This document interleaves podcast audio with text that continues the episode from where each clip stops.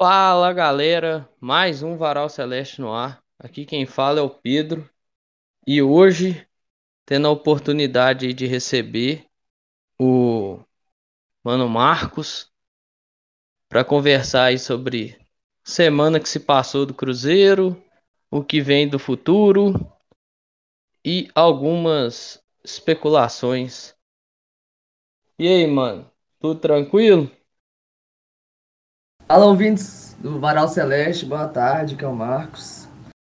Fala, Pedrão, tudo tranquilo, cara? E aí, beleza? Bora trocar aquela ideia aí sobre os acontecimentos da semana e o futuro, né? Vamos que vamos, galera. Então, é...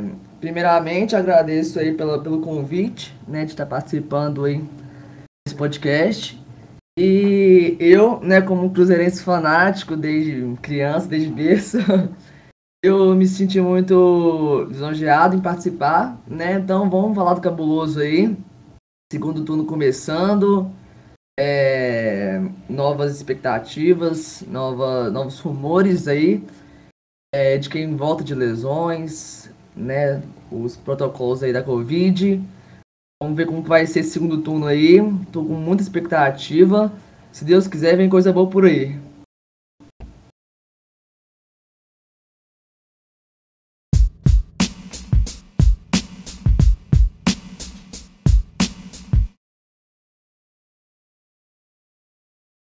Bom, para iniciar aí, eu vou pedir pro Marcos dar a opinião dele sobre os jogos da semana passada, né? Foi vitória sobre o Náutico, vitória sobre o Confiança. Tinha muito tempo que o Cruzeiro não emendava duas vitórias seguidas, assim, né? Principalmente quando se trata do Campeonato Brasileiro da Série B exclusivamente, né? Porque tinha um tempo relativo, sim, esse ano. As... Houve sequência de vitórias no Campeonato Mineiro, mas falando de Série B, desde a temporada passada, da, da época do Filipão, ainda quando o Cruzeiro conseguiu duas vitórias seguidas. E aí, Marcos, o que, que você tem para contar sobre o jogo? O que, que você viu do jogo? Qual foi a sua perspectiva dos jogos, né? Conta aí para nós. Então, Pedro, é, esses últimos dois jogos aí, contra Náutico, Confiança, né? É igual você falou, tem um tempão que a gente não conseguia embalar uma sequência de vitórias, duas, né? Para começo de conversa já é uma, uma boa embalada, né? Para time que não, um time que eu não conseguia antes embalar uma vitória sequer, mas finalmente conseguimos, graças a Deus, embalar essas duas vitórias importantíssimas. E agora, a cada três pontos, cada vitória, seja com gol de braço, seja com gol de cabeça, seja com gol de barriga, de bunda, qualquer coisa assim, tá valendo, que pode são os três pontos vindo. E, cara, é, esses dois últimos jogos contra Náutico e Confiança me trouxeram muita confiança, né? Primeiro jogo contra o Náutico, é, eu que não perco nenhum jogo, um jogo, eu achei particularmente um jogo muito truncado, sabe? Eu confesso que eu... eu já esperava que seria um jogo truncado, até mesmo pelo Náutico, que vem com um elenco tanto quanto qualificado. É, conseguiu embalar no, na, no início do campeonato uma sequência incrível de vitórias. Eu achava que aquele time não ia perder nunca, né? É, eu confesso que eu não estava depositando muita confiança naquele jogo, até por, por conta do histórico do Náutico, que já estava com um time muito bom, é, com, com jogadores é, de alto nível, né? É, pro padrão, pro padrão da Série B. Né, mas o time me impressionou, o time jogou muito bem, é, soube envolver muito bem, né, o, o adversário, conseguiu fazer uma marcação bem firme, né, sem dar aquelas avenidas que deixava antes na época do Mozart, Conceição, né, não gosto nem de lembrar daquilo. É, o time sofreu alguns ataques de perigo, né, óbvio, é, que me deu até frio na espinha, inclusive um dos lances no final do jogo que a bola passou... É, É, passou pela área, né, no sentido horizontal, mas no final das contas é, eu fiquei muito satisfeito com o rendimento do time, uma zaga que tá voltando a ser aquela zaga de antigamente que a gente é, tinha confiança e segurança, né, em não tomar gols bobos, não dar passe de dois, três metros errado. Então, é, e eu não posso deixar de citar também, né, o nunca contestado Thiago, é, banco de, é, o centroavantão Thiago, né, que é, nunca foi contestado, né, muito menos por Eushi.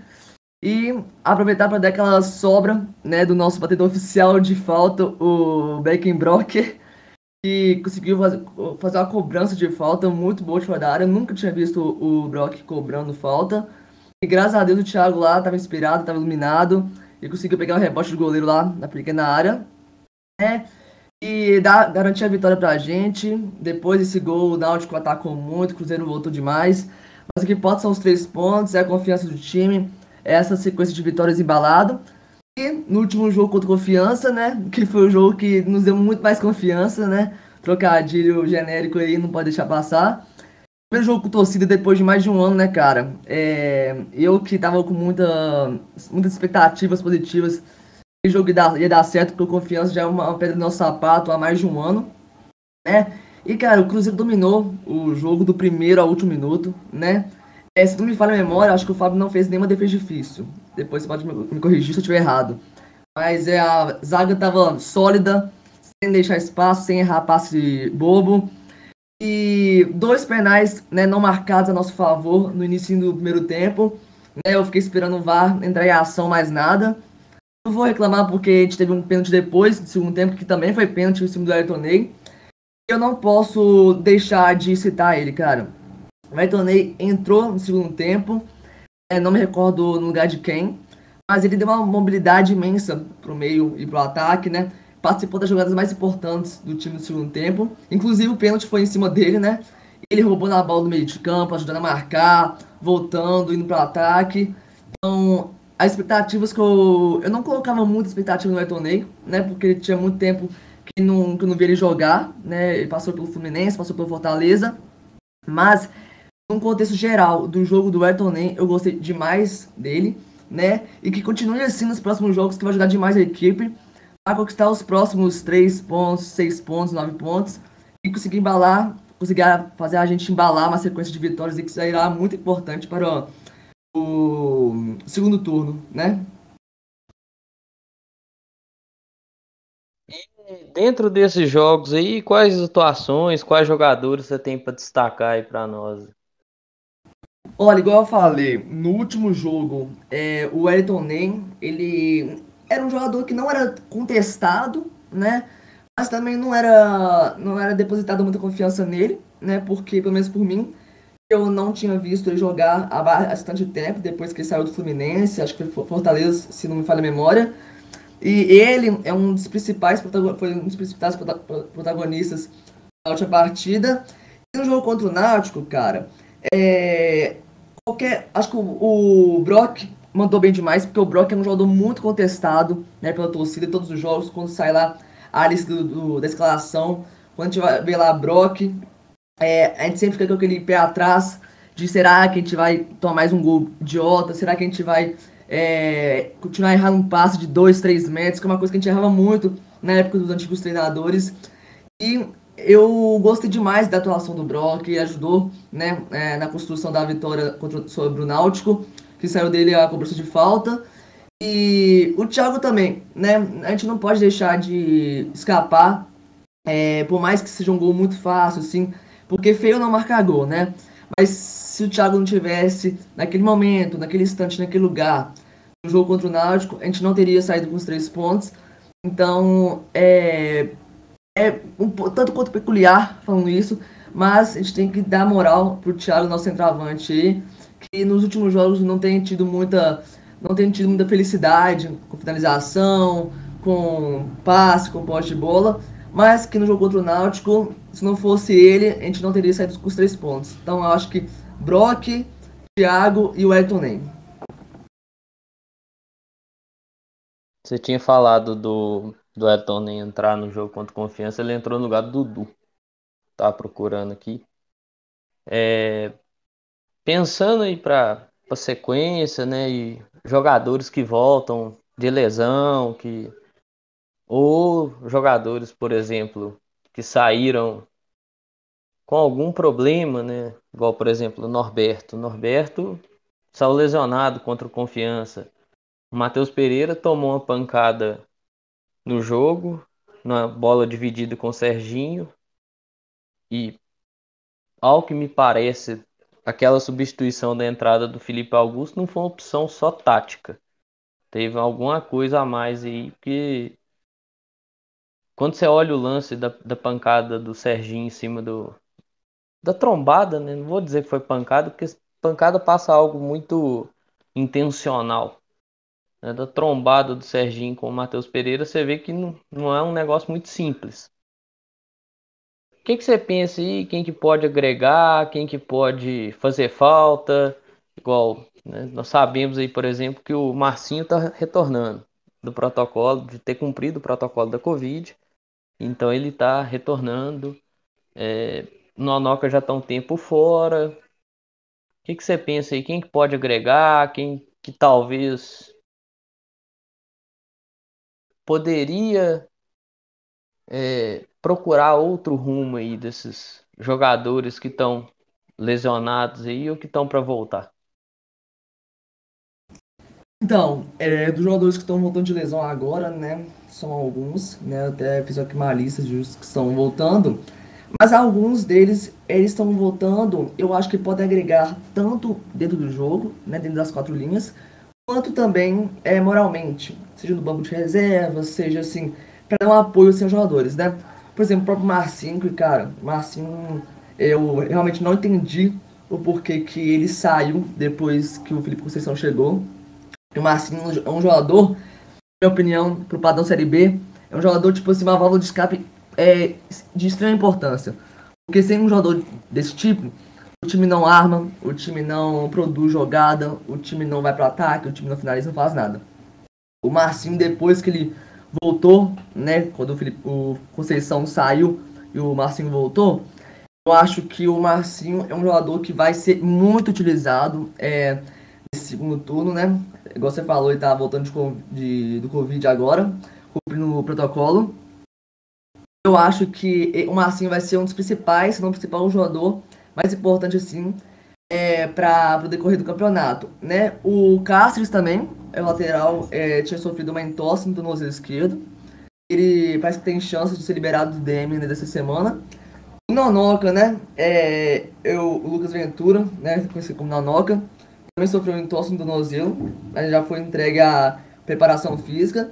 A Noca, que eu acho que é um jogador muito interessante pro Cruzeiro também, volantão, né, que pode buscar seu espaço aí ao decorrer do segundo turno, no lugar de, é, não no lugar de algum jogador, né, mas para para suprir alguma, algum jogador que venha a se lesionar, ou que venha se adoentar com Covid aí, alguma coisa do tipo, né. E é, o Norberto, que é, ele é um jogador tanto quanto importante, né, para lateral direito, né, mas que ele vai desfalcar o time nos próximos jogos, com essa lesão que você falou aí, mas eu gosto dele. Ele não é um jogador muito, extremamente seguro não, mas ele consegue fazer o famoso feijão com arroz, né, na minha visão. E quando eu falei no início que tem jogadores que podem ajudar tanto, é, tanto dentro das quatro linhas, quanto é, moralmente, dando apoio ao grupo, é o Henrique, que ele fez a cirurgia no joelho, né, há pouco tempo, e não deve voltar a jogar este ano, né, é, pela, pelo nível de gravidade. E o contrato dele parece que acaba em dezembro, né, não sei se o Cruzeiro vai renovar ou não com ele, mas o Henrique é um jogador, é um dos jogadores, né, que passou pelo Cruzeiro, é, que tem uma história, né, firmada no, no time celeste, conquistou muitos títulos com a, com a camisa azul. Porém, é, igual eu falo sempre, futebol são ciclos, né, cara? E a partir do momento que o jogador começa a demonstrar sinais de, entre aspas, fraqueza, sinais de que não tá dando conta do recado, não tá dando, dando conta é, da função dele, que o Henrique é o quê? O Henrique é volante. Se o volante não sabe fazer a marcação, se ele não consegue dar um passo de dois, três metros, eu acho que ele tem que rever alguns conceitos, né, dentro do futebol. Mas, é, outro lado da moeda, o Henrique, ele pode fazer muita diferença moralmente, dando um apoio incondicional aos jogadores, é, dando ensinamentos, né, assim como qualquer jogador experiente, qualquer medalhão faz. Então eu acho que são esses, sabe, o Marcinho, né, que vai ser uma válvula de escape importantíssima para o Cruzeiro nesse segundo turno. O estilo de jogo dele, longe demais. Eu já estava esquecendo do Ariel Cabral. O Ariel Cabral também tem seus prós e contras, né, dele como jogador. Ele parece que teve desgaste físico, mas já foi entregue a preparação física e pode voltar em breve a ser relacionado. O Ariel Cabral é aquele jogador que, na minha opinião, ele já demonstrou ter uma, um amor muito grande pelo Cruzeiro. Só que aquela história, é, tem jogadores que demonstram ter é, muito amor por um time, só que não consegue entregar o que ele realmente precisa, né? O Ariel, há alguns jogos atrás, ele estava deixando muito a desejar. De uns jogos pra cá, ele vem conseguindo fazer o feijão com arroz também, né? Não é um, um volante extremamente bom, um volante com muita categoria, mas no nível que nós estamos, o jogador conseguindo fazer o básico, básico é, já é o suficiente. Então, acho que são esses os jogadores, os jogadores que eu acho que serão importantes para nós e os jogadores que, que farão, terão muita importância no decorrer do campeonato, tanto moralmente quanto dentro das quatro linhas. É, o Ariel, o Ariel pesa muitas questões de, de algumas atuações e a forma dele atuar, né? Porque um das, acho que o período que ele teve melhor rendimento aqui no Cruzeiro foi dois mil e quinze, com, com o Mano Menezes. Ele chega, acho que ele chega junto com o Luxemburgo. O Luxemburgo sai na segunda passagem. E o Mano arruma um esquema de jogar com, com três volantes. Ele basicamente tinha um cara que corria pra ele, que era um... Eu, eu falo muito isso, que é um cara que corria igual um maluco dentro do campo, que era o Williams. Então, tipo, isso, isso ajudava, né? Ele não tinha que ficar voltando muito, fazer uma função que hoje ele, às vezes, tem que fazer um primeiro volante, né?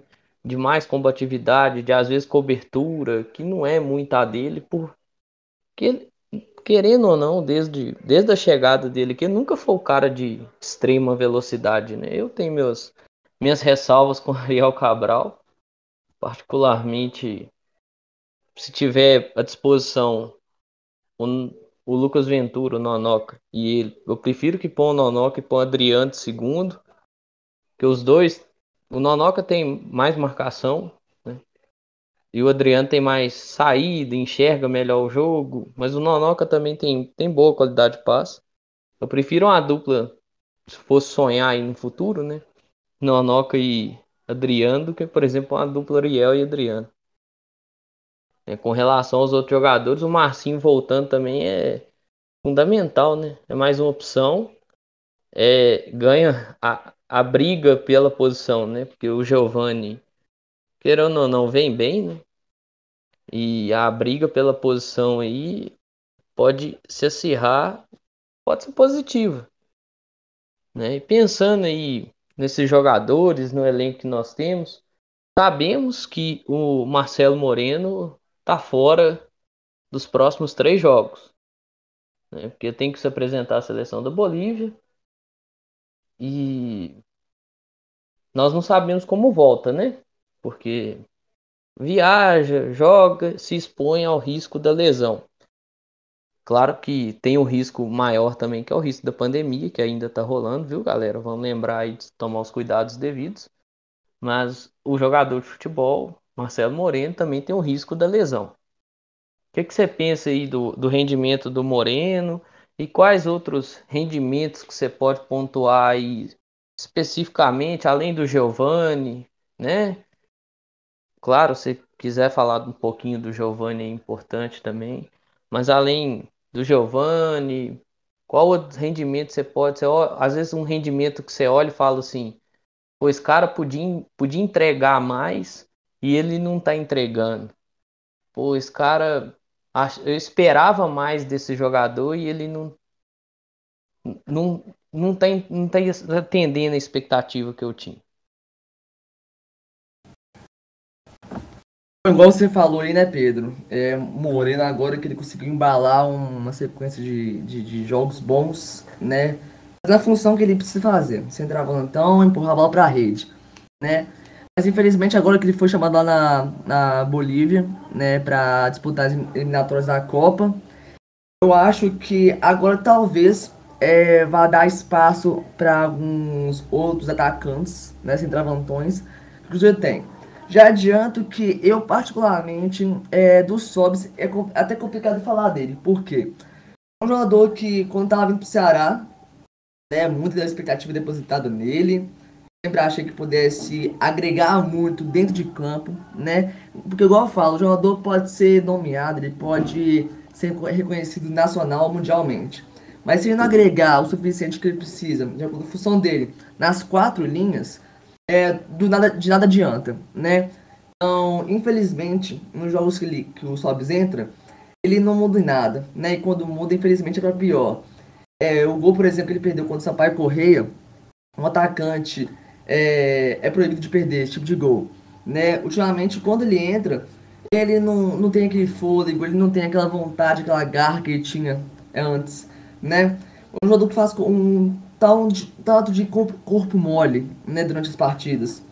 Mas a, em contrapartida, a presença dele é extra-campo, né, no banco de reserva, é, talvez seja importante para motivar os que estão jogando, né? Agora, eu ouvi é, essa semana aí, é, falando que o Sassá poderia voltar aí, estaria voltando. Eu não sei se o Luxemburgo vai reutilizar ele, né? Porque na, na última passada, que, passagem que ele teve aqui no Cruzeiro, o cara deixou muito a desejar, não jogava absolutamente nada, não gostava dele, né? Tem esse Dudu aí, que é um jogador muito oitocentos e oitenta por parte da torcida. Quem gosta, gosta muito, quem não gosta, gosta, odeia ele, né? É, o cara fez, se não me engano, duas partidas. Eu particularmente gostei bastante dele. Jogador de mobilidade, jogador que busca o jogo, que volta para ajudar a marcação, que é rápido, driblador, né? Talvez não tenha uma pontaria muito acertada, mas nada que um, uma sequência de treinamentos focada nisso não vai ajudar o garoto, né? E o... Então eu acho que o Cruzeiro precisa, é, é, o Luxemburgo, né, obviamente, ele precisa saber é, quem está mais se, mais se dedicando nos treinamentos para poder ser bom é o suficiente a ponto de substituir o Moreno, né, durante seu tempo. Que ele vai desfalcar a gente no próximo jogo contra o C R B, e vai ficar de fora também no jogo contra o Goiás e contra a Ponte, né? O jogo contra o Goiás é fora de casa e contra a Ponte Preta lá em Sete Lagoas, na Arena do Jacaré. Então, eu acho que... É, não acho que vai ser uma, uma, uma oportunidade para o Thiago começar jogando, nem imagino eu, né? Pode ser que comece, pode, pode. Mas é uma aposta que eu faço, é que o Thiago não comece. Talvez é algum jogador é, de, de mobilidade, né, do estilo do, do Luxemburgo. A gente já viu que o, que o Lucha, o professor, é, não gosta de, de um atacante é, parado, né? O jogo dele, é, com movimentação na frente, com toque de bola.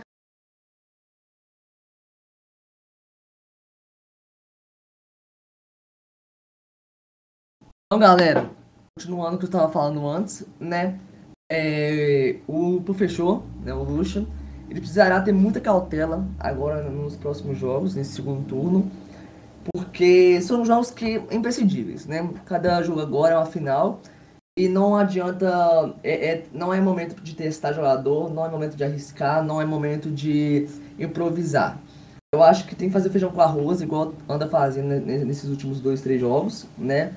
Esses jogos não, nesses últimos cinco jogos, enquanto o Lúcio já chegou, né? E aí colocar um centroavante é, do estilo de jogo dele, né, que faça gols, né, que não tem outra função para o centroavante além de, mar- de marcar gol, né, garantir a vitória, garantir os três pontos.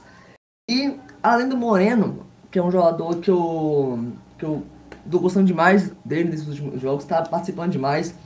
É um jogador, inclusive o Moreno, a camisa nove, ele faz uma função na Série B que poucos times têm. Esse, esse, essa função de pivôzão, né, que no futsal é muito conhecido, que o jogador recebe a bola de costas para marcação e busca alguém para dar o passe, para escorar, para chutar pro gol. O Marcelo Moreno é um jogador de um porte físico muito bom, interessante, e tem condições demais de fazer isso. Então é um, um jogador importantíssimo para o Cruzeiro, né? Eu espero que quando acabar o contrato dele, que ele renove por mais uma temporada, enquanto estiver dando conta do recado, né? Enquanto o, o Moreno estiver é, apto a atuar com a camisa do Cruzeiro, enquanto estiver ajudando, colaborando é, e marcando os gols, né, que a gente precisa, é isso que importa. Um outro jogador que eu sempre é, elogiei, né? Claro, todo jogador a gente elogia e critica, mas um jogador que eu sempre elogiei foi é, é o Giovani, o Giovani Piccolo. É um, eu sempre gostei do estilo de jogo dele, né? Sempre comento que foi muito bizarra a diferença de, de, de peso de quando ele chegou e saiu, né? É até engraçado falar isso. O cara saiu, voltou para o Havaí, né? Aí por força de contrato, uma cláusula lá, e teve que voltar para o Cruzeiro. Voltou magrinho e meses depois engordou de novo. Mas o Giovani é um jogador que está fazendo uma diferença enorme no nosso, nosso meio campo. É um jogador que adora finalizar de fora da área. Já marcou dois gols assim nos últimos jogos, contra o Vitória e contra o Brusque. É, independente se foram bolas desviadas ou não, mérito dele. É um jogador que gosta muito de arriscar de fora da área, tem um chute muito, muito bem calibrado. É um jogador que eu que fazia muita falta no Cruzeiro, né? É um jogador que parece muito o estilo do Marcinho, de armar jogada, tem uma visão de jogo boa, uma visão, uma amplitude de jogo boa, de invertida de bola. Se um lado está sobrecarregado, ele lança para o outro. Então, é um jogador que algumas partidas, assim como qualquer jogador, deixa a desejar, né? Mas que nos últimos jogos tem ajudado muito o, o time. É um jogador que, mesmo parecendo estar sob peso, né? É, volta pra marcar, rouba a bola, chuta de fora da área, ele busca o jogo. Mas parece até meio bizarro falar isso, mas lembra muito é, o Lucas Silva é, jogando. Eu sei que o Lucas Silva era volante e o Piccolo é, meia. Mas o Lucas Silva tinha também essa, essa, esse tesão por chutar de fora da área, arriscar, é, testar, treinar o goleiro. Então eu acho que é uma, um jogador que vai, vai nos ajudar muito daqui pra frente, né? Assim como já tá ajudando, mas que ele possa evoluir muito e muito daqui pra frente. E por final, né? É, eu já falei do Rafael Sobis, mas complementando, eu sempre é, gostei do Rafael Sobis, né, um jogador com uma carreira incrível, né, passando é, pelo Cruzeiro, passando pelo Internacional, é, teve, teve seus momentos no, no Ceará, né?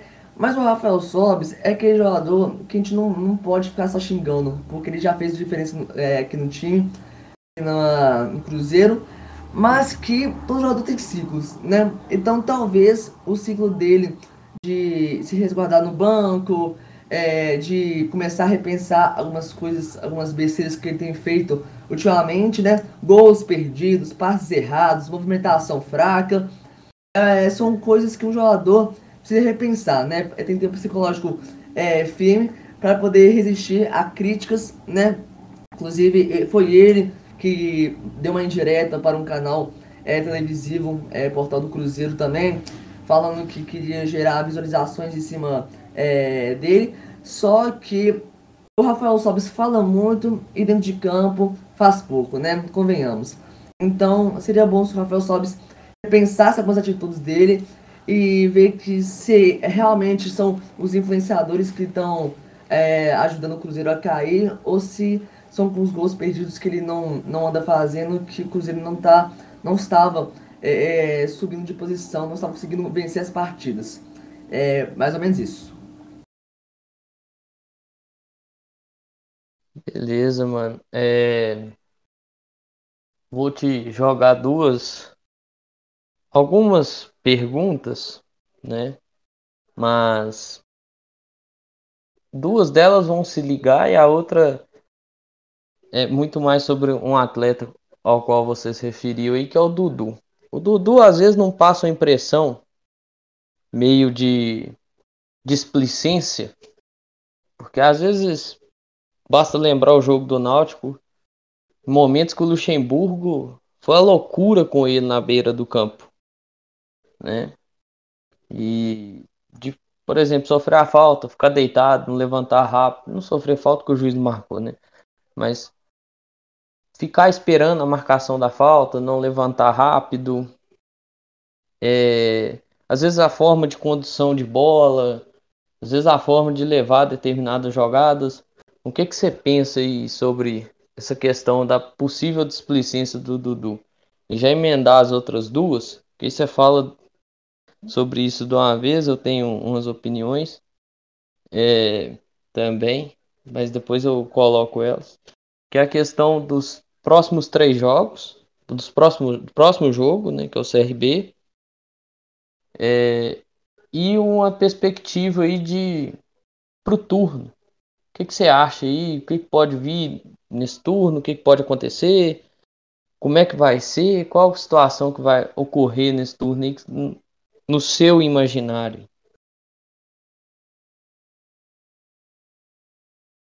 Vamos lá. Então, primeiramente, é, respondendo a sua pergunta em relação à displicência do Dudu, eu acho que ele é um jogador muito, um pouco imaturo, né? Acho que a gente pode falar isso.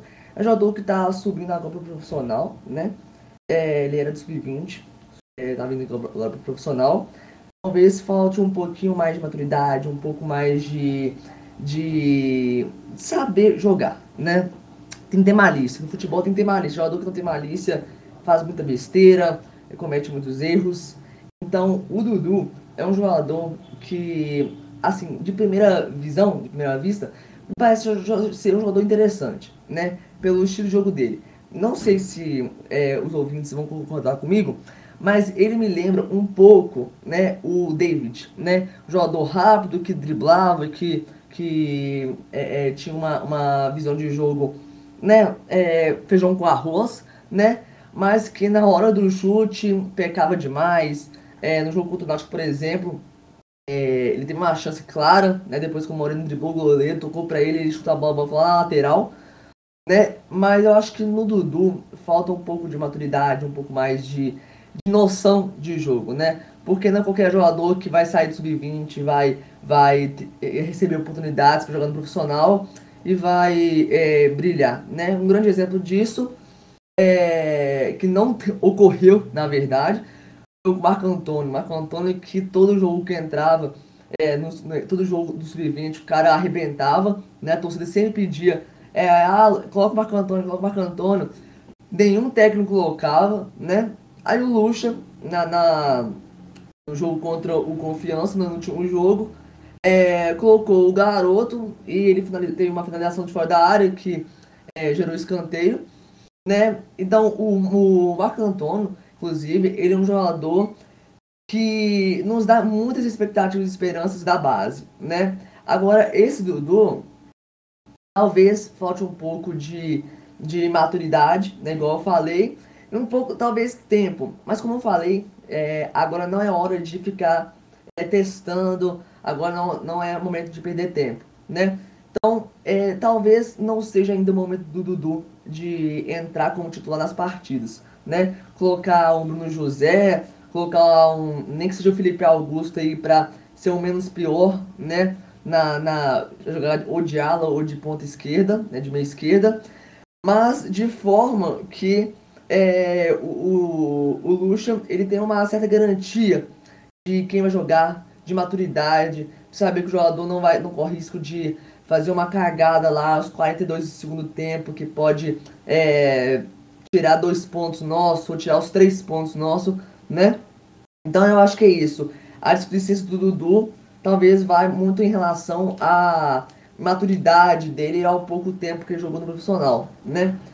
A sua segunda pergunta, né? É, você falando em relação ao próximo jogo contra o C R B, né?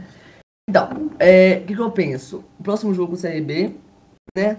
É, será um confronto duríssimo, né? duríssimo.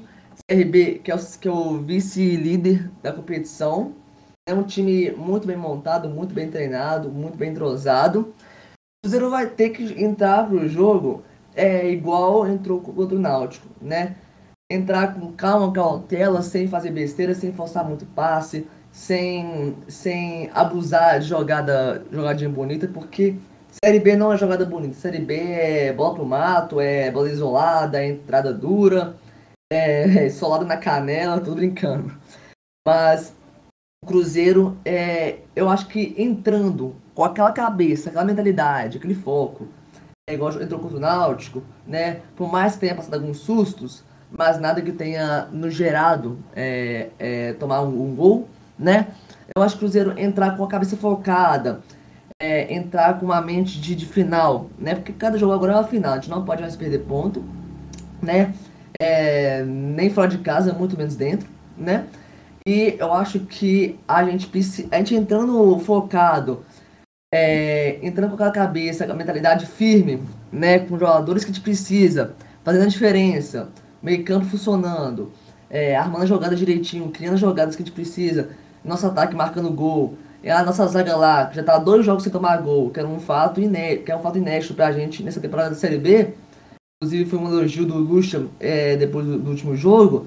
A zaga tá sólida, né? Não vamos elogiar, mas a gente precisa elogiar da mesma forma, porque é uma coisa que, é, que pegava demais, né? Na, nos últimos jogos, mas que parece que foi corrigido, pelo menos em partes, né? Então, é uma, é uma partida é, valendo três pontos. A gente precisa entrar, né, com, com, já com cara de final, né? Para poder garantir que a gente possa ter pelo menos uma expectativa de, de acesso lá nas últimas rodadas, né? Porque não é vontade de ninguém, né? Muito menos nossa, é, de nossos torcedores, fanáticos, apaixonados pelo Cruzeiro, é, querer que o time continue na, na Série B, né? Então a gente vai ajudar o time, jogos que quem puder ir nos estádios, no, no, é, nos jogos como mandante, vá. Tome as devidas precauções, a máscara, álcool em gel, mas ajuda o Cruzeiro, porque sem a torcida, igual o Lucha fala, a torcida não é o décimo é, segundo jogador, a torcida é o centroavante. Então a gente precisa que a torcida apoie mais do que critique. Lógico, tem que criticar nos momentos, né? Pra dar aquele puxão de orelha. Mas é, minha perspectiva pro segundo turno, é, não é muito cedo pra falar isso, mas eu tô com uma confiança e com uma expectativa muito alta, né? Sempre com os pés no chão. No primeiro turno nós perdemos muitos pontos bobos, né? Tanto em casa quanto fora. Muitas mudanças de treinador que não surtiram efeito nenhum, né? Talvez houve uma demora muito grande para a ficha do presidente cair, né? Mas agora com o Lucha a gente tá invicto, né? Já são cinco jogos sem perder, são três vitórias e dois empates, né? Com o Lucha, é, desde que ele chegou a gente não perdeu nenhuma, graças a Deus, né? E a minha, minha, minhas expectativas para esse segundo turno, é, todo torcedor tem que entender o, o, o momento do clube, as limitações, as dificuldades, né, que nós estamos ainda na segunda parte da tabela, a gente nem no G dez a gente chegou ainda, né, se eu não me engano a gente chegou uma vez só, mas já caímos, então a gente precisa ter muito pé no chão, mas com confiança, né. É, o time montado, se entrosando aos poucos, né? Criando muito mais chances de gol, muito mais oportunidades do que no primeiro turno, ou, ou melhor, do que nos outros técnicos que a gente teve. Era mudança radical, era invenção de moda e nunca dava certo, né? Não é à toa que nós já estamos a dois gols sem levar gol, né? Era uma coisa que a gente não conseguia há muito tempo. Então, aquela visão que a gente tem é de que é, a gente pode almejar algo melhor, né, melhor e maior daqui pra frente, mas sempre com os pés no chão, né? Eu lembro que na época do Filipão, né, que tirou a gente da, do Z quatro e deixou a gente em, fora do Z quatro, não sei exatamente qual a posição que deixou, mas era engraçado que eu sempre comentava que mesmo o time jogando muito bem, ganha, embalando, ganhando várias partidas seguidas, ele nunca pensava no G quatro, né? Ele, ele era lúcido porque Tinha, muitas, tinha muitos pontos é, a mais na frente, né? E a gente é, sempre tem que pensar alto, né? Isso é inegável. Mas sempre com os pés no chão. A gente tem que ter muita cautela entendendo as limitações do time. A gente tem que entender é, o que, que falta pro time, o que, que tá, tá bom, o que, que precisa melhorar, né? Então, essa, essa nova perspectiva de, de segundo turno que a gente tem agora já nos dá uma luz no segundo turno, né?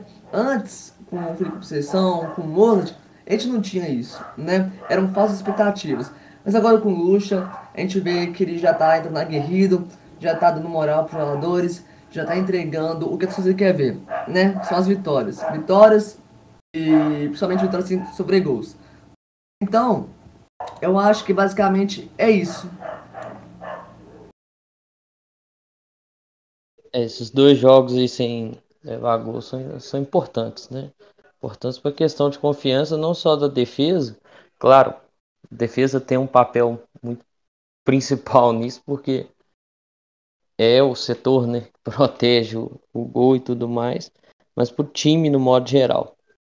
É, pensar, claro, algumas coisas que você falou, por exemplo, pontuações, né, fazer as críticas e tudo mais, é, tem que criticar, principalmente quando o rendimento não é aquele esperado, mas o apoio ele sempre vai estar tá lá, né, que é um negócio também que eu gosto muito de bater na tecla, que não precisa pedir, né, torcedor do Cruzeiro aí apoia de uma, de uma maneira absurda, né, igual muitos achavam que o torcedor abandonaria o time e tudo mais. Nós vimos coisas totalmente diferentes, né? É, mas vamos ver, vamos aguardar também, né? Essa, essa pernada aí do campeonato, ela é, parece curta. Ao mesmo tempo que aparece curta, aparece longa. Ao mesmo tempo que aparece longa, aparece curta. Mas é, vai dar muito da forma também com que o time vai reagir, né? Porque o Cruzeiro, querendo ou não, meio que fora de campo, envolve uma loteria, né? Será que mês que vem paga os salários? É isso que é meu maior medo, é o negócio que eu sempre bati na tecla. Se o Cruzeiro tiver salário em dia, vai... certamente pode almejar alguma coisa. Não digo almejar G quatro e tudo mais, tô dizendo isso não. Tô dizendo almejar disputar o campeonato. Se não tiver, nós já vimos o tanto que é ruim e doloroso você assistir um jogo de um time com salário totalmente atrasado, né? Outra coisa que, assim, o, o Filipão, o Luxemburgo, eles têm muito... já são técnicos de uma bagagem imensa no futebol. É... são técnicos que às vezes não vão falar de G quatro para nós, torcedores, mas internamente eles têm essas conversas e tudo mais, né? O Filipão, eu lembro que ele adotava um, um discurso que eu particularmente gosto, e eu adoto também para algumas coisas na minha vida, bastante inclusive, muitas coisas inclusive, que é a cautela, né? O realismo e tudo mais, entender o que tem na mão, entender o que tem para trabalhar. E o Filipão, ele entende muito bem isso. Ele soube fazer muito bem essas leituras aqui, temporada passada. O que eu acho que desandou muito no projeto Filipão, além de aquela lista que vazou de, de reforço e tudo mais, mas eu não creio nem que foi só aquilo. Eu acho que foram as promessas não cumpridas, né? O problema... todo gira em torno disso. Né? Tem que lembrar também que houve promessas é, aos, ao Luxemburgo essa temporada. Né?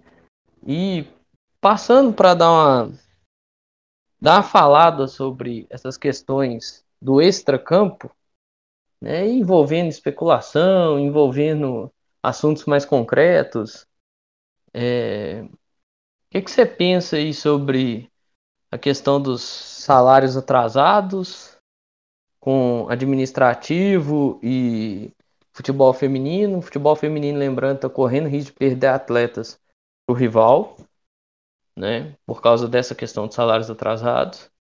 Mais uma pergunta. Qual que é a sua, sua visão do Cruzeiro ter pago as parcelas lá do acordo com a P G F N? Lembrando que P G F N, pessoal, é Procuradoria Geral da, da Fazenda Nacional, viu? Foi um baita acordo que o Cruzeiro fez e não podia perder. Lembrando, sempre lembro disso, que três meses de atraso concretos, o Cruzeiro perderia esse acordo. E aí ia correr muito, suar muito para pagar uma dívida, porque todo o valor poderia sofrer embargo. Lembrando sempre que o Cruzeiro está fora do Profute. O Cruzeiro não conseguiu fazer esse, esse retorno ao Profute. E a última... que eu acho que eu já eu falo, quem, quem me escuta, quem me acompanha há muito tempo, sabe o tanto que eu gosto desse atleta. É uma opinião que eu dei no episódio passado que eu gravei aqui com o Matheus, do Cruzeiramento. É, foi sobre a especulação do, da saída do Adriano para o R B Bragantino. Né? Nós sabemos aí que o Samuel Venâncio já trouxe essa informação, de que não é bem assim... O Samuel Venâncio não. Alguns veículos de mídia aqui, né? O Samuel Venâncio trouxe outra informação, que foi a questão do Sassá. Lembrei aqui agora, que você chegou a mencionar, né, que o Sassá talvez sairia. E não só... Ó, pra você ver a emboleira que eu tô arrumando.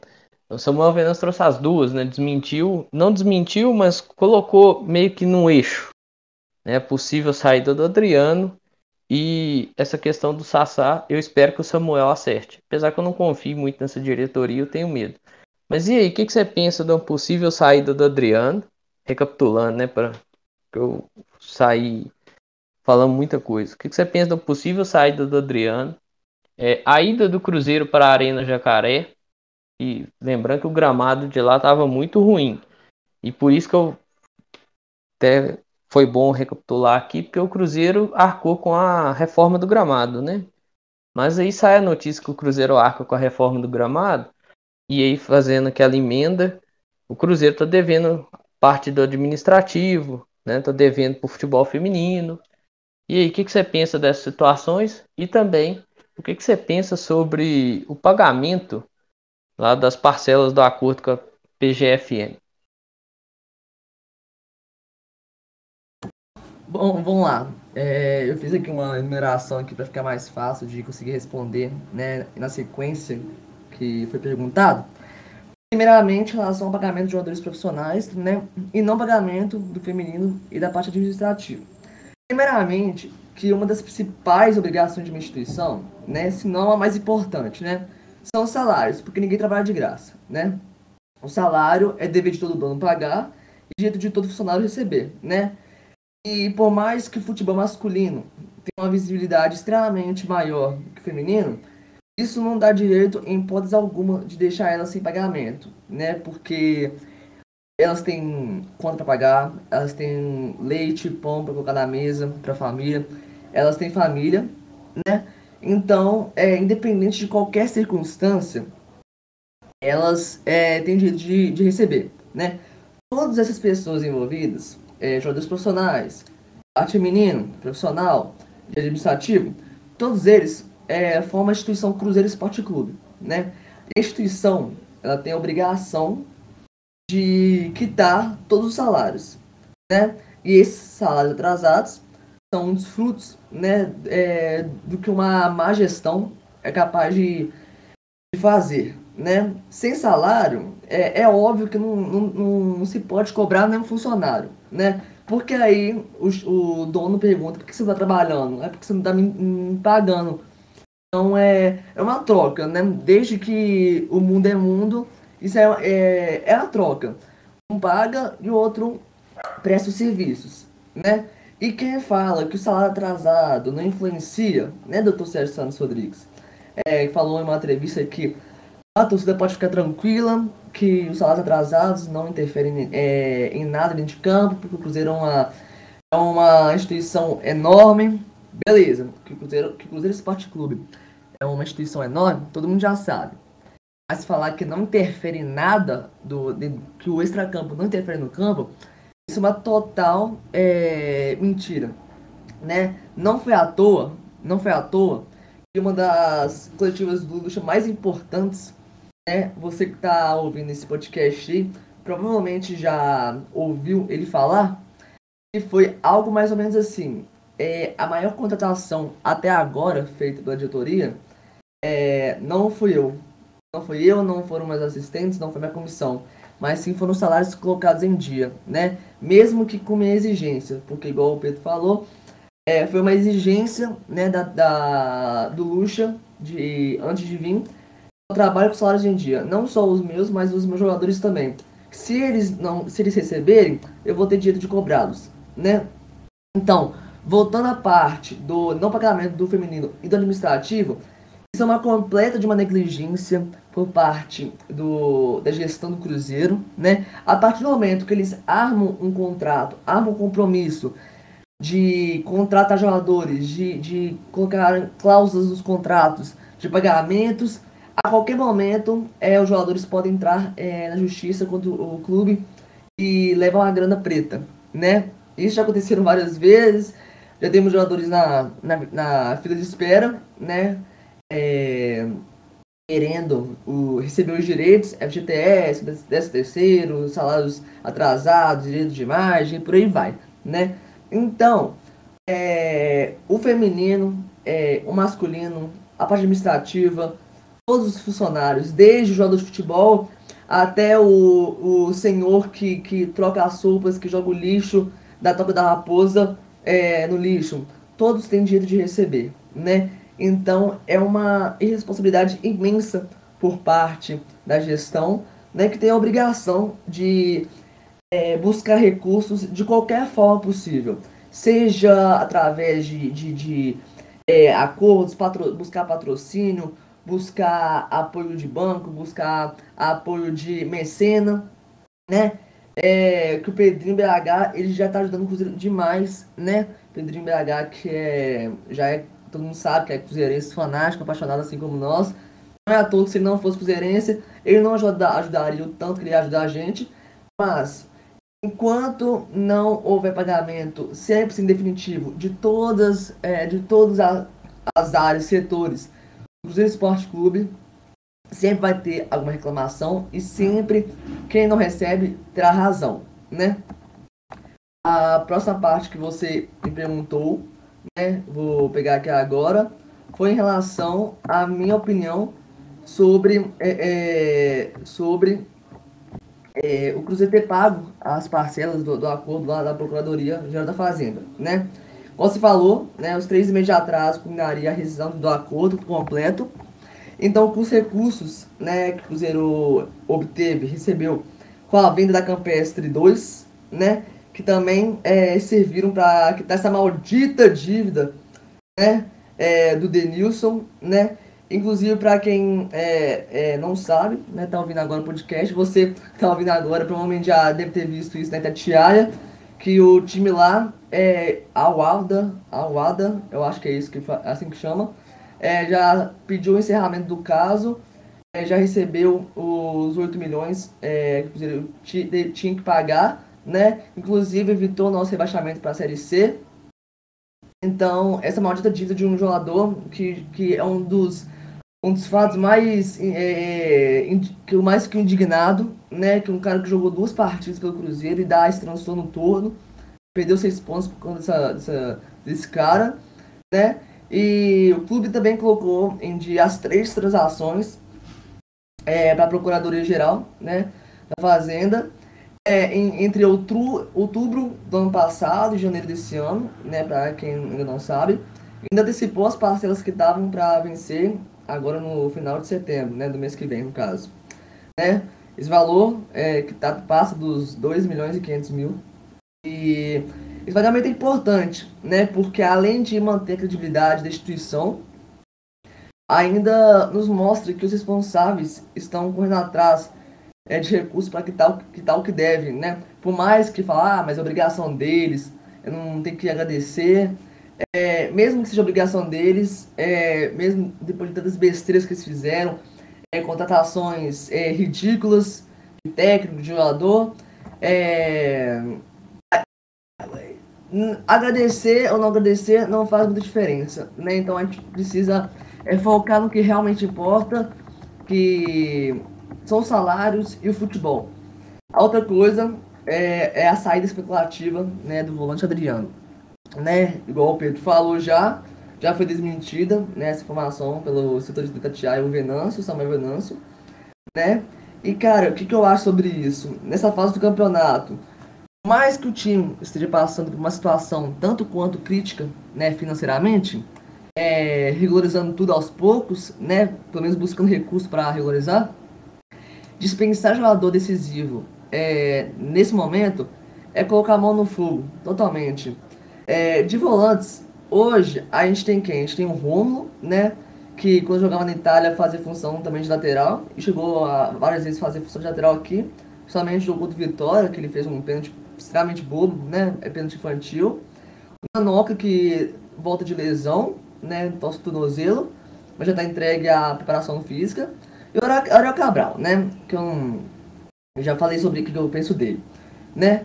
É, mas o Adriano é um dos principais volantes que a gente tem, um dos volantes com maior consistência no nosso, nosso setor de, é, de meio campo, né?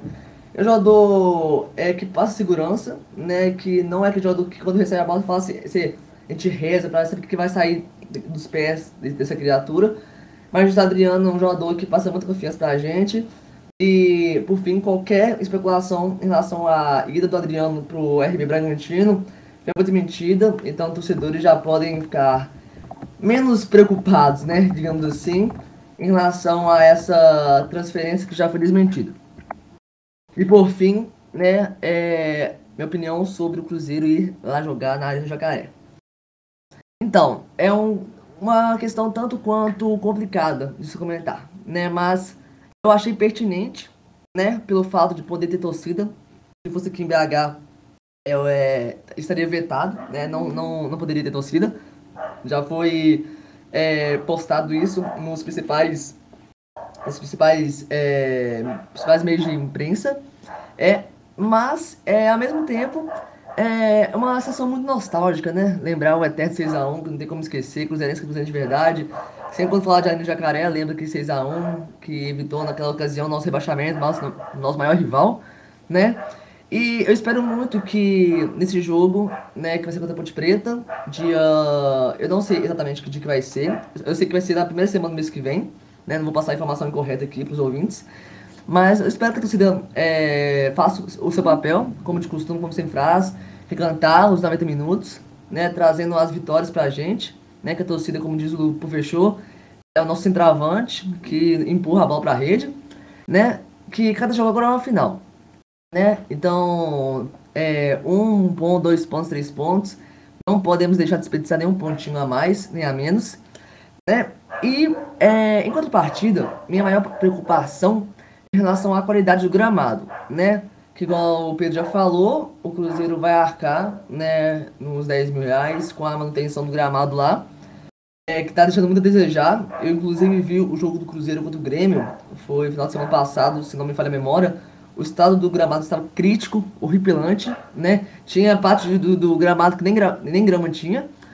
E a gente sabe que o Cruzeiro tem uma dificuldade imensa de jogar em gramado ruim, né? Eu lembro de uma partida, é, você que tá ouvindo aí deve lembrar, é, o jogo válido pelo Campeonato Mineiro desse ano, contra o Pouso Alegre. Que coisa horrorosa que foi. A bola não rolava, ela quicava, né? Foi um jogo que a gente perdeu de um a zero, gramado horroroso. Acho que nem se, se esse cavalo fosse naquele, naquele lugar, não, não, não comeria nada. Mas agora voltando ao futebol, é, eu espero muito que a torcida faça parte dela, é, igual sempre faz, né? Quem puder ir, é, sempre reforço, vá, né, apoiar o nosso time com unhas e dentes, sempre tomando as precauções, devidas precauções, com máscara, álcool em gel, é, levar o teste é, negativo de Covid, né? Para precaver tanto a sua saúde quanto a saúde do próximo. E lá não vai estar só você. A capacidade do, da Arena do Jacaré, se eu não me engano, se eu estiver falando besteira, Pedro, me corrija, eu acho que é em torno de oito mil, alguma coisa assim, né? oito ou dezoito, alguma coisa do tipo. Não é, não é um, um estádio grande, todo mundo sabe. Mas é, quem for que vá com muita cautela, que vá com muita precaução, para não correr risco e nem levar risco aos demais torcedores, né? Então eu acho que é isso.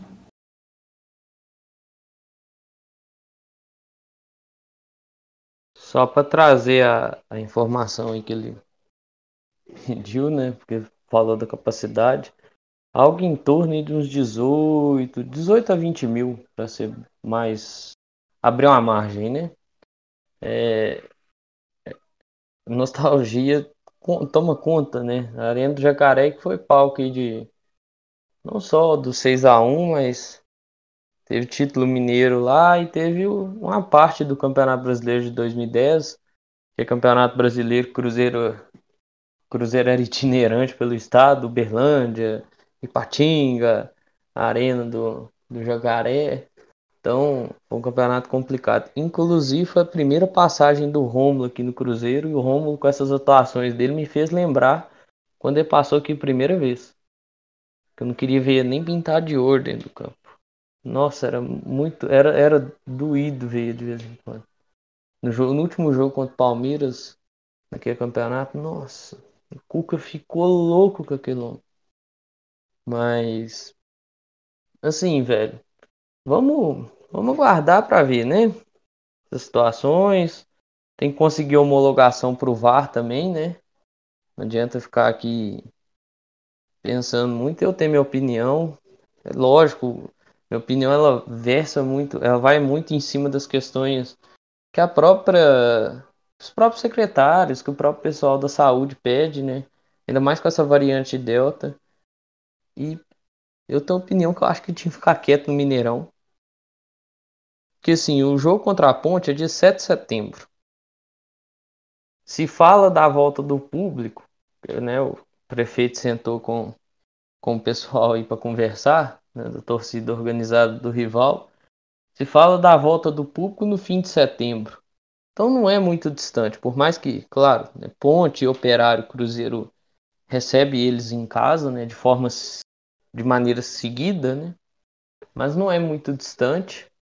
E tem que ver também como é que vai estar esses índices de transmissão, índice de é, cobertura vacinal e afins, né? Porque, sinceramente, eu não sou... muitos vão achar exagero, mas eu não sou muito a favor do público, não. Nesse momento, não. Eu acho que podia esperar um pouquinho aí para ver se avança essa cobertura vacinal de uma maneira mais efetiva, né? Mas nós sabemos como que são as decisões, quais são as decisões e os rumos que essas decisões tomam.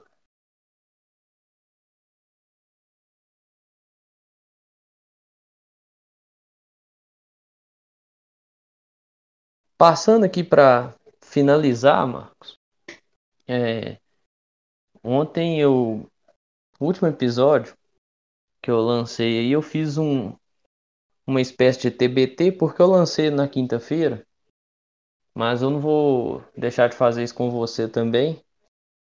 E nós vamos falar de duas coisas aqui nesse finalzinho.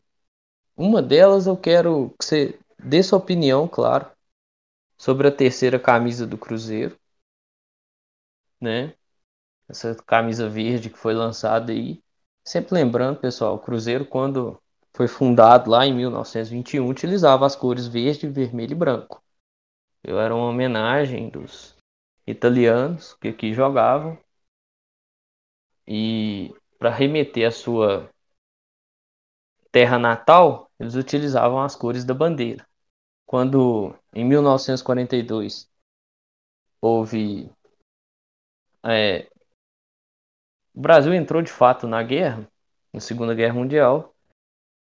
Um ano subsequente, o Cruzeiro precisou trocar não só de nome, né, saindo do Palestra Itália e passando pra, para o, o Cruzeiro.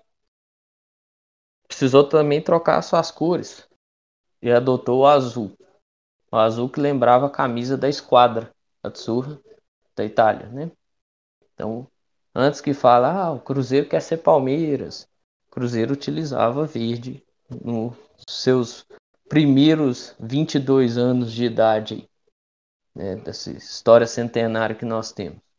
Eu quero, quero sua opinião sobre essa camisa, sobre a camisa, sobre a coleção de modo geral, né, dos anos dois mil e vinte e dois mil e vinte e um, que são esses dois anos que a Adidas está fazendo essas coleções. E outra coisa, eu quero que você... Claro, eu vou falar T B T aqui, porque é o nome do, desse pequeno quadrozinho do... no podcast, mas eu quero que você re... indique um jogo aí pro ouvinte, pro ouvinte sair daqui do podcast, abrir o YouTube aí nesse finalzinho e ir lá curtir um momento dessa história do Cruzeiro aí de cem anos. Beleza? Então, sua opinião sobre a, sobre a camisa e a coleção que a Adidas vem fazendo e um jogo memorável aí para você.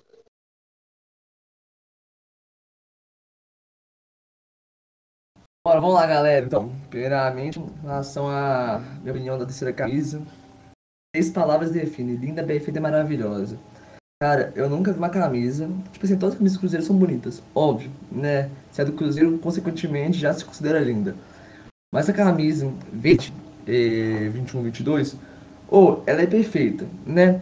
Eu, por enquanto, só não comprei ela porque eu gastei uma graninha preta na camisa três, vinte e vinte e um, aquela toda azul, com algumas, eh, alguns traços de mancha, azul e preto, né? Vou esperar um pouco, mas ainda esse ano eu pego ela, se Deus quiser. A Adidas nunca me decepcionou em relação à camisa do Cruzeiro, né? E dessa vez, muito menos. Esses traços vermelhos e verde, vermelho, verde e branco, né? Na manga, igual o Pedro falou, para os leigos de plantão, mostra a nossa história envolvendo a Itália, né? Eu amei cada detalhe do uniforme. É, eu, eu tenho até um receio, né? Costumo dizer que eu não gosto muito quando o time estreia uma camisa é, num jogo importante, né, igual foi contra Confiança, mas graças a Deus a gente saiu com a vitória, né? É, e assim, essa camisa, ela, ela mostra muito a nossa história, né? Mostra muito a nossa história, é, para quem fica conectando, ah, que, que o Cruzeiro quer imitar o Palmeiras. É, para as pessoas que zoam, se você conhece, se tem algum parente, algum amigo, algum colega assim que te zoou por conta disso, é, o Palmeiras também tem camisas azuis, tá? Então, se o Cruzeiro imita o Palmeiras, então o Palmeiras, nesse, nessa visão de jogo, o Palmeiras também imita o Cruzeiro, né? O Palmeiras tem algumas camisas azuis muito bonitas, por sinal, né? E o... Eu tô com... Tenho algumas visões de jogo, né, para as próximas partidas. Tanto contra o C R B, quanto, quanto contra o Goiás, né? É, são jogos extremamente complicados, né? Todo jogo agora é complicado, mas esse vai ser muito mais difícil, né? C R B, né, que hoje é o vice, vice-líder da competição, né? Um jogo pesadíssimo. É, vem embalado de uma vitória e ele ganhou o último jogo, empatou, se não me engano, os, outro, os outros dois, né? É, mas que o time do Cruzeiro consiga manter o padrão de jogo que vem tendo, né, ultimamente. É, é, vai ter um espaço de um espaço de tempo de nove dias, né, do último jogo pro jogo contra o C R B, né?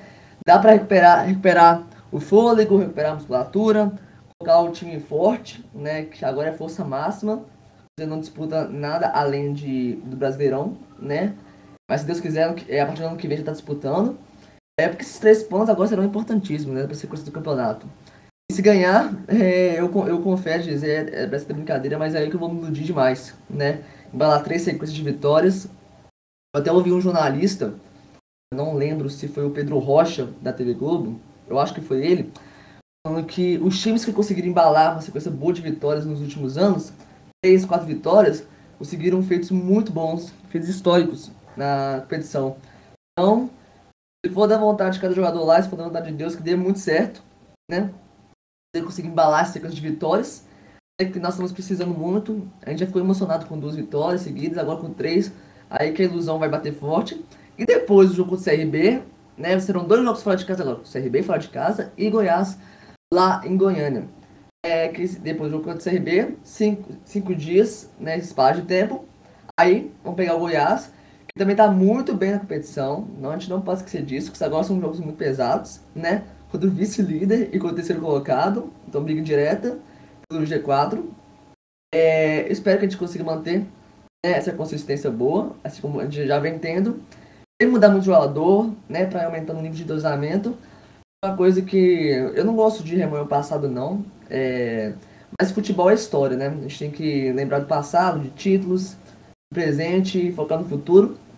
Mas na época do, quando o Mozart ele come, começava a inventar moda, colocar três zagueiros com dois alas, coisa que o Zé nunca jogou, com três zagueiros, dois alas, que ele inventou moda, é, nunca deu certo, né? Quando dava certo era um empate, um empate amargo, ou até, evito, até derrota, quero dizer. Então, que a gente consiga manter as mesmas escalações de todos os jogos, que o Luxemburgo consiga manter esse padrão de jogo do time, aí aumentando o nível de entrosamento, ainda mais para essa Série B, que está, na minha opinião, não sei se de você ouvinte que está ouvindo esse podcast, eu também acho isso, mas na minha opinião esse, esse campeonato está muito irregular, pouquíssimos times no topo e meio da, da tabela, com exceção do líder, né, que está conseguindo embalar uma sequência boa, sem derrotas. É, pouquíssimos times do topo e meio da tabela estão conseguindo embalar uma sequência de vitórias, né? é muito empate, muita derrota, vitória, perde, empata, né? E essa, essa, essa linha de, de, de pensamento acaba fazendo com que a gente se iluda um pouco mais, né? É capaz até que o corte para o acesso esse ano seja menor do que o previsto, né? Porque geralmente, todos os anos, a previsão é de aproximadamente, aproximadamente sessenta e quatro pontos, né? Mas se continuar nessa irregularidade, o time tá lá em cima perde, empata, os que estão lá embaixo ganham, é capaz que o, que o corte é, caia um pouco, né? Não tem como cair drasticamente, mas que seja o suficiente para o Cruzeiro subir. E agora, é o momento T B T, o Pedrão falou aí para eu recomendar para o torcedor. Eu não vou recomendar um jogo no qual eu não era vivo ainda. Eu sou zero um, né? Tô com dezenove anos, parei vinte mês que vem. É, então vou falar um jogo, né, que eu é, fiquei rouco, fiquei rouquíssimo. É uma final de campeonato, tá? É, Corinthians e Cruzeiro em dois mil e dezoito. Cruzeiro dois a um, o nosso título foi do Arrascaeta. Pra quem lembra, é, o Corinthians teve um, um, um gol anulado, que naquele gol anulado eu respirei fundo. O Cruzeiro conseguiu marcar o segundo gol. Se você quer ter uma, um, um sentimento nostálgico mesmo, da época que a gente é, era, é, nós éramos campeões, né? Considerando o fato de que a gente ainda é o maior campeão da Copa do Brasil, né? Depois da derrota é, humilhante do Grêmio ontem, é, eles não, a gente não corre mais, corre mais esse risco, né? Eu espero muito é, deles é, empatarem com a gente. Mas é isso aí, meu T B T de hoje vai ser Corinthians um, Cruzeiro dois, final da Copa do Brasil de dois mil e dezoito. Hoje Robinho e Jorge Arrascaeta. Muito bom. Esse aí é, esse é, bom. Esse é bom mesmo. Esse aí é de uma época, por mais que as coisas já não andavam fora de campo de uma maneira muito devida, mas dentro do campo andaram de uma boa maneira. Claro que depois que fizeram com a premiação desse campeonato aí é que devastou muito o Cruzeiro. É, o meu eu vou deixar aqui, já que o, que o Marcos é, é de dois mil e um. Eu vou deixar isso, isso aqui é título também, é jogo de final, jogo de volta, Cruzeiro três, Curitiba zero, Copa Sul Minas, dois mil e um, teve até gol do Marcelo Ramos aí, pra mim, melhor camisa nova que passou por aqui, que eu vi jogar, né, claro tem muitos outros, mas que eu vi, que eu pude ver jogar, pra mim o melhor é o Marcelo. Então, fica de indicação aí, pessoal. Procura aí, ó. São dois videozinhos bem bacanas.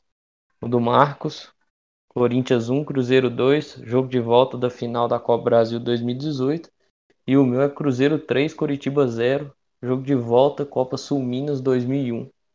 Que é o título aí do... Foi o primeiro título nosso da Sul Minas, inclusive. No ano seguinte, nós conseguimos vencer o Atlético Paranaense.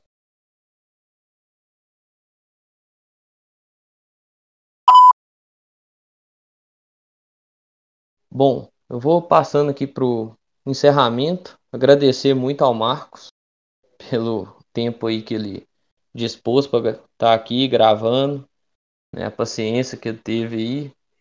É... Agradecer você que escutou até agora. Muito obrigado mesmo, de coração. Se puder, pessoal, vamos seguir aí ó, redes sociais, Varal Celeste.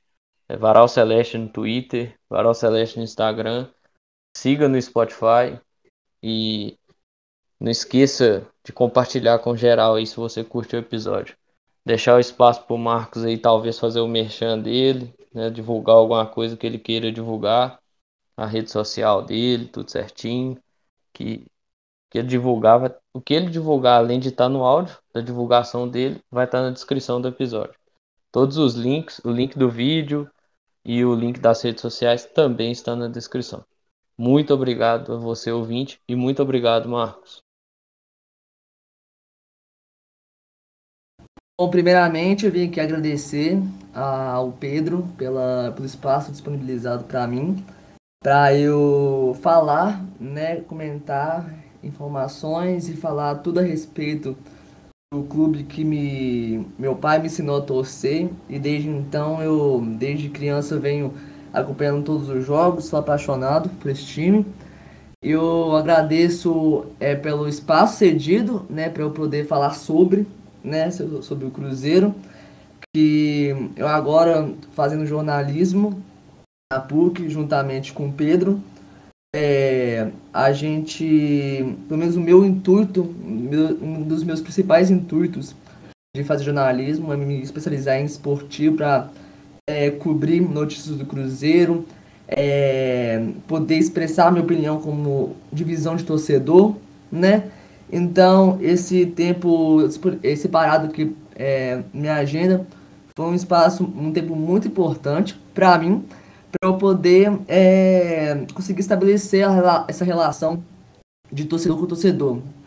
Torcedor que está produzindo esse conteúdo para vocês, ouvintes do Varal Celeste, e é, torcedor você aí que está aí do outro lado do, não sei se você está ouvindo do, do computador ou do celular aí, um fone de ouvido, não sei, mas é uma, são opiniões, né? Algumas informações aqui são informações mesmo apuradas, mas outras opiniões são opiniões mesmo minha, é como torcedor, né? Então, somente tenho a agradecer, né? Satisfação total é, pelo espaço cedido e a vocês aí que estão ouvindo. Espero muito que vocês tenham gostado da minha participação aqui. Se for, se de... der certo daqui pra frente, que eu participe mais e mais vezes, porque eu gostei demais, né, de ter participado desse podcast. E é isso que eu, que eu, que eu gosto de fazer, é isso que eu gosto de, de conversar, comentar, criticar, opinar. E já que o Pedro me disponibilizou esse espaço aqui para fazer um merchan, vou divulgar aí minha rede social, meu Instagram, para quem puder me seguir lá. É Marcos, underline V Costa, a Biolá Cruzeirense apaixonado, jornalismo P U C, aqui é transparência total. Espero muito que vocês aí tenham gostado desse podcast, né? É, compartilha aí com o máximo de pessoas possíveis, é, com os amigos, parentes, familiares, colegas aí cruzeirenses, né? E de outros times também, quem sabe um colega é, flamenguista, algum santista, São Paulino, americano, não, não tem uma, uma queda pelo Cruzeiro, né? O maior de Minas. Então é isso aí que eu tinha para falar. Agradeço aí pela oportunidade de estar comunicando aí com vocês. E até aí um próximo podcast. Tamo junto, galera. Um abraço.